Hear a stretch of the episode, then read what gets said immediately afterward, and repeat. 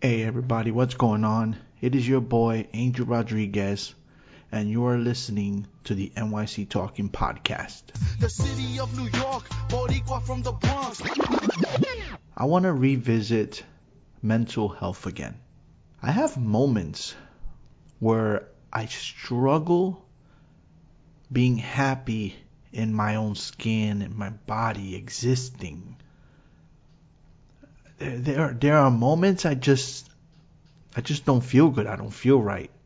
You know, uh and I often feel guilty about it because I feel like I have no reason to not be happy. I have no reason to not be satisfied. Sure, I can give you a few things that I'd like to see improved in life that would make me happier and stuff, but in the grand scheme of things, you know, I should be happy. Perspective has been very helpful for me. I was going to complain a few days ago about the braces in my mouth because I hate these things. They they cut my mouth up, they're uncomfortable, and I don't like them, right? And then I saw a post from someone on a braces article that said, "You should be grateful that you have access to this braces to fix your teeth. Some of us don't have that luxury. Wow. You want to talk about perspective? That kind of made me shut the hell up about my braces, you know? But it's not just the braces, right? We're talking about life in general. You know, I have a hard time being present in the moment. It's very difficult for me. I don't know why. And as a matter of fact, I made a YouTube video about this like 15 years ago, talking about this very same thing, being present in the moment. And one could argue that that may be a part of the reason that I can't be happy or find the joy that I seek out of life because I am not present in it. I find that I spend a lot of time time traveling, so to speak. Now, when I say time traveling, I don't mean like I'm actually time traveling, but I spend a lot of time in my head going back, thinking about things that I could have done differently, should have done differently, trying to analyze what I did wrong, what I could have done, what I did right, trying to figure out what happened. And I spend so much time there that I'm missing today. Does that make sense? You're kind of like you're you're in this. It's almost like you're trapped in this loop of trying to figure things out so that you don't repeat them, that you learn from them, and so on. But in that, you're not present in the moment today. And 20 years from now, I might look back and say, damn, I wish I wasn't thinking about that trivial crap and that I was just present in that moment easier said than done, right? I know. I know. I know. I mean, I wouldn't be here talking about it. I did it two episodes ago. I did an episode about mental health. And here we are talking about it again. Why? Because I've been thinking about it. I've been struggling. I've been having moments where I, I'm confused. I, I don't know what I want in life. I don't know what I want to do. I don't know if I'm where I belong in, every, every aspect, every capacity, not any one particular aspect. I, I just wonder, you know, am I doing the right things?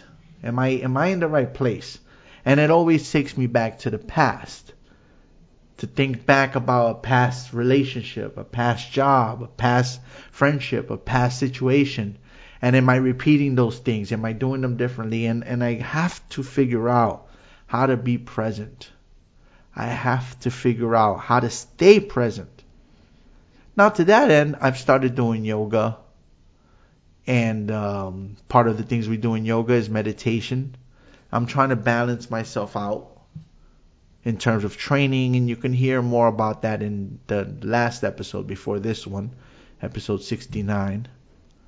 Um, I talk about trying to balance out my training. And it's not just the mental or the physical, it's both. It, it's the things I'm trying to do are to help me in both uh, Tuesday, I just stayed home. I was gonna go train. I had it all planned out and stuff, and I just didn't feel like it. I just stayed home. Maybe I needed that. Maybe I needed that. Maybe I was just being lazy. I don't know. I wanted to also talk about suicide, suicidal tendencies. When I was younger, I don't think I ever wanted to or meant to harm myself or, you know, to kill myself, right? But I worked with a therapist. Um, his name is Freddie Baez. You can find him on actually one of my episodes here. Freddie Baez. He's my childhood counselor who I think helped save my life when I was younger. Now, I, I say again, I don't know and I don't think I ever meant to hurt myself. But there were times where I didn't see that I had any options in life. And even to this day, when I get angry or when I get upset or when I feel bothered or troubled or like I'm overwhelmed or something, that word echoes in my head. You could just end it. You don't have to do this. You could just end it. it it's there. Where did it come from? Where did it, where, where, where, where did, did this become a thing? Is it something that everybody does? Or is it just me? You, you know what I mean? Like, is it a default option to think, I don't have to be here anymore? Or is that just a, a manifestation of some mental illness, some mental imbalance, some trauma? I don't know. I don't know. I don't know. You know, the things that the thought would come but I would just push it away. I don't know, maybe that's why I'm still here. Maybe that's what makes me different. Maybe that's what has helped me survive. But I don't entertain it. It's just like a flash. You know what I mean? Like it's just a flash that happens. Boom. You could commit suicide. Boom. You know, uh, I'm 44 years old and I was dealing with this when I was in my early teens, 15, 14, 15, 16. I was depressed. I was not in a good headspace. Um, Kurt Cobain, who I admired greatly and looked up to, and you know, I was such a huge fan of this person. He killed himself. And when he killed himself, it just, it, it was like, I, I was really upset. I was sad. I was troubled. But it solidified that you can end this and again, I would, I couldn't do this. I, I mean, I don't want to get too heavy into this, right? Because it's such a sensitive topic, and I'm, I'm, I'm almost embarrassed even talking about it. I feel kind of, kind of ashamed, and I guess that's the stigma, right? That's the stigma. That's the mental health thing and stuff, but I have it, it does the word it just flashes in my head on occasion when I'm upset or if I'm troubled or simply just standing in the train and the train's coming and for a flash of a second I'll think to myself, I could jump in front of this thing. Now again, I'm not saying I'm going to, I'm not saying I'm in that space. I'm 44 years old, guys. I've been having this crap going on since I was a teenager and I'm still here. I have people that I love that I want to see them grow. I want to see them have children. I want to see them live their lives. I want to see them grow old. I want to be around as long as I can. There are things I enjoy doing. And, and again, you know, uh, the driving force has always been my loved ones, right? My mom, I never want to hurt my mom. I could not do that to her. I have a son He's a good kid. You know, he has his issues too. I would not want to compound those issues. I have a little sister. I have friends. I'm married. I have my dog. I have people and things that matter to me that I need to be around for. So you don't have to worry. Willingly, I'm not going anywhere. So if you're listening to this and you're freaking out and you're thinking, oh crap, we got to do an intervention, we got to help Angel, I'm good, y'all. I'm good. I'm not. I'm not in any danger. I, I I'm just sharing what sometimes goes on in my head, and it's not all the time. It's not like I'm always thinking this or whatever. It's just it's omnipresent. It's just something that I know is there, you know? Um but again, it's been there since as far back as I can remember, definitely to my early teens. And I made it all through the teens, all through the 20s, all through the 30s, and now I'm halfway through my 40s. So y'all don't have to worry. I would never want to put my family through that. So, and besides, I don't know what comes next. And to be honest, you know, I was raised Christian and the way I was raised and the things that were ingrained in me, you know, suicide is one of the unforgivable sins. Um, if you watch Constantine, that scenario is kind of like what I was raised up with, where if you kill yourself, you automatically go to hell by default. So I wouldn't do that, right? For all the reasons I said, but also there's always that little piece of me that, though I'm not overly religious, has that embedded way down in my psyche, you know? And I don't know if heaven or hell are real, and I don't know. I don't know, and I'm not even going to get into that one. We're not going to get into that one. Not right now, not today, and probably not ever.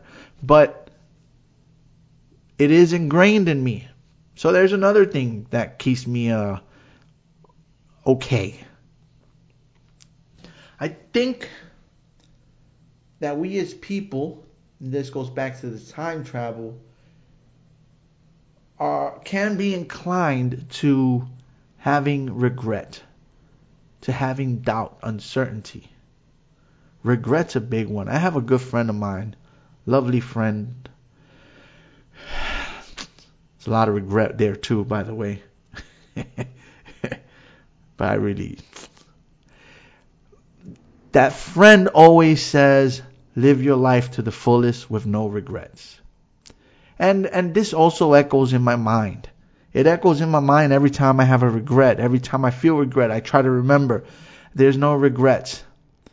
And I believe it's Buddha who says, if you can change something, do not worry, just change it.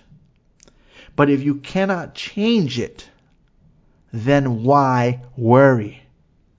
Worrying isn't going to change it. You can't change it. And I try to echo this thought in my head, particularly when it comes to regret. There's nothing I can do about it. If I did something wrong, I fucked up. I fucked up. That's it. It's done. I can't fucking change it. I can't change it. There's nothing I can do about it. So why in the fuck do I think about it so much? Why do I travel there so much? Why does it eat at me? Why do I do it? I don't know. I don't know. I don't know. I'm aware I can't change it. This is what's so infuriating. I know I cannot change it. There's nothing I can do. Nothing, nothing. I can cry, I could scream, I could kick, I could become a billionaire. Nothing will ever change these things. It's the past, it's done, it's written. Why do I think about it so much? Why do I regret? Why do I doubt? Why? I don't know, and I wish I did so that I could fucking stop this shit. I, I, I, I, I, I don't know. I, I don't even know what to say. I just don't know. Why? Why? Why? Why do I think about that event? Why is it that every time something goes wrong today that frustrates me, I compare it to that event or that time? It's, it, this is where it goes back to being present. It's a different time. It's a different life. It's a different me. It's different people. It's different circumstances, different situation. And I'm making comparisons to the past, which I might not even be remembering correctly. I might not even be remembering it correctly because we, we, we romanticize shit in our heads. We take it and we make it into something bigger. So why? Why am I, why do I do this to myself? Why do I do this to others? It's not fair to them. I, I don't know. I don't know. And all these things lead to frustration. I'm frustrated all the time for a host of reasons. Some of which I've tried to address that I can address. They're present. They're current things that are happening now that I try to address. Some of them I can't. Some of them are they're not entirely my decisions to make, and I don't have entire control over it. But I, I, there's a lot of times that I feel angry and I feel this rage inside of me, and I'm afraid that one day this is gonna kill me. Bottling things up, keeping myself under control, because this that's what you do in society. I cannot go and and and outwardly express my rage about things. If somebody pisses me off, I can't get up like Will Smith, walk over and slap him. And we don't even want to get into that one, right? I mean, we don't live that way in society. So when somebody makes me angry and I want to beat the crap out of them, I don't have that option. I have to control myself. You know, if I get angry, which we all get angry, we have to control ourselves. Now, when you're a person like me that walks around with all these demons that are always trying to surface and trying to come out, and you're in this rage from your present status or present situation or things that are happening, you get angry, you know, keeping that all controlled and bottled up takes a lot. And I'm afraid that one day it's going to kill me somehow. And this is why I train. It's part of what I train. Why I go do cardio, do Zumba, lift weights, do jujitsu, do boxing, and most recently, really getting focused on doing some yoga a couple times a week. I try to keep my body healthy. I try to exercise out the stress, exercise out that rage, get that energy out, expel it, get it out so that it doesn't kill me, so that it doesn't turn into a stroke, a heart attack, or something else. It's part of why I train. You know, um, I was reading about this thing called trauma response and they were um, speaking on the trauma response regarding Will Smith with what he did. Somebody equated it to him having to stand by when he was nine years old and seeing his mom be hit and being unable to stop his father. When Will saw Jada Pinkett Smith get upset, he became that nine year old boy who couldn't help his mom he got up, went over and smacked Chris Rock because he's not going to be helpless like that anymore. That wasn't adult, grown, rich millionaire Will Smith. That was nine year old Will Smith having a trauma response. That's what one psychotherapist broke it down to. Now, I don't know. I'm just sharing it for the sake of sharing it. And it helped me in a way to understand myself. Why do I train jujitsu? I have a, a bulging disc in my neck. I have lower back problems. I have a shoulder tear, most of which I've gotten doing jujitsu. Why do I keep doing it? Why? Why? I want to feel comfortable walking the street. I want to feel confident. I want to feel that I can defend myself, that I can handle any situation that arises.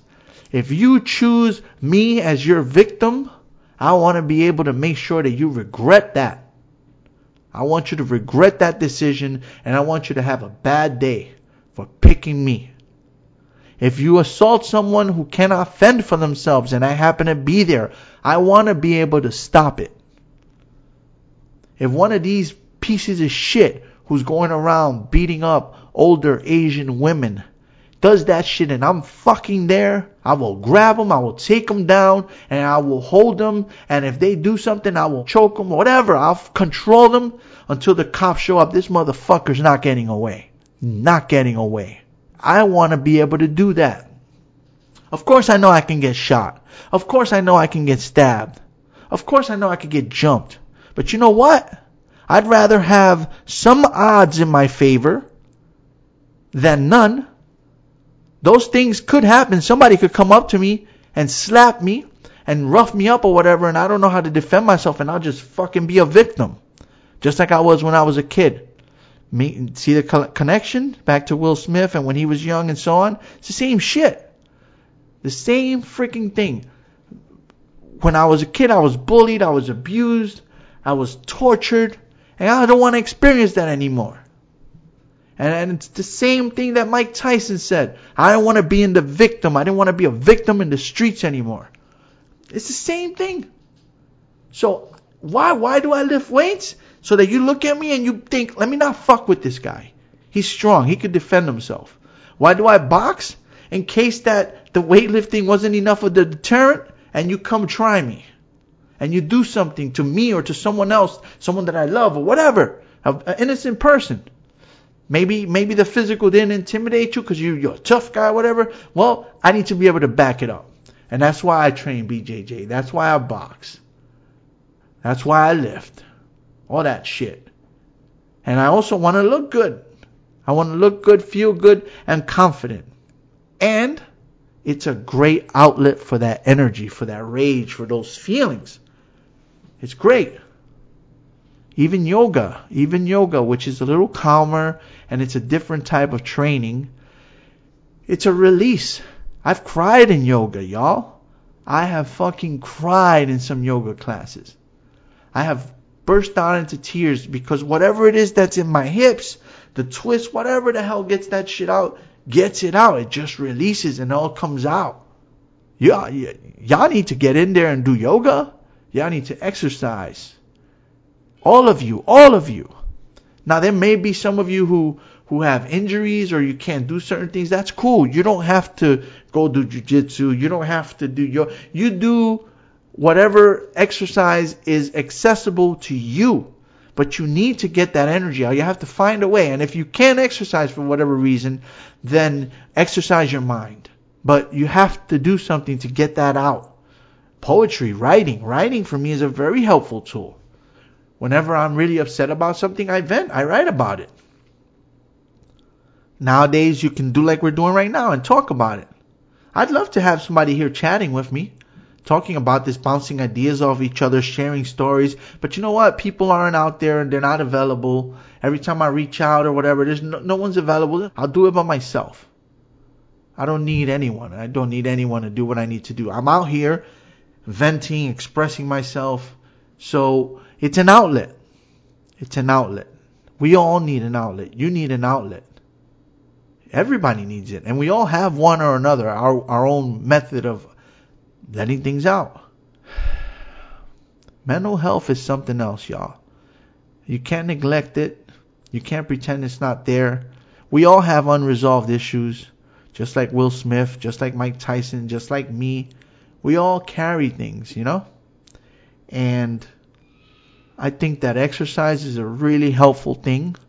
Mindfulness, talking to people, writing, writing, and in some cases, if you need it, um, getting help, talking to someone, talking to a counselor, taking medication, whatever it's it's necessary, you do it. I think it's a major contributor to the homeless problem, and the reasons for that I don't know. But as a Latino man, I know that there's a lot of stigma around mental health. We don't like people to think that we're uh, incapable of controlling our emotions. You know, we're, we're these hardcore tough guys, you know, and there are people out there who may not have had the the access to knowledge or information or just development to come to terms with that and be okay with that. You know, it's okay. It's okay. It's okay. We all are, whether or not we admit it. We all are to some degree, and we all need some outlet, and we all need help, and we all need to talk sometimes. And here I am talking right now, sharing. Hopefully, my words contribute something of value to your life. I, I really hope so. I hope that maybe this even helps someone. I don't know. I don't know. I, I don't know. I don't even know what the hell I want to do. I don't even know what the hell I want to do. But I do hope you got some value from this episode of the NYC Talking podcast. If you ever want to bounce ideas off of me and come on the podcast, you want to chat, oh, it's just a conversation, y'all. There's no crazy thing. It's just us talking and recording it. That's it. So I want to thank everybody for listening to NYC Talking Podcast. I wish you all health. I wish you all physical health. I wish you all mental health. I wish you happiness. I wish for you to be present. I wish for you to find peace. All the things I want for me, I wish them for you. Take care of yourselves, and I'll see you on the next one. You are listening to the NYC Talking Podcast. www.nyctalking.com. Please like NYC Talking on Facebook. Please follow Angel R Talk on Twitter and Instagram. We are NYC Talking, the realest lifestyle blog ever. Thanks for listening.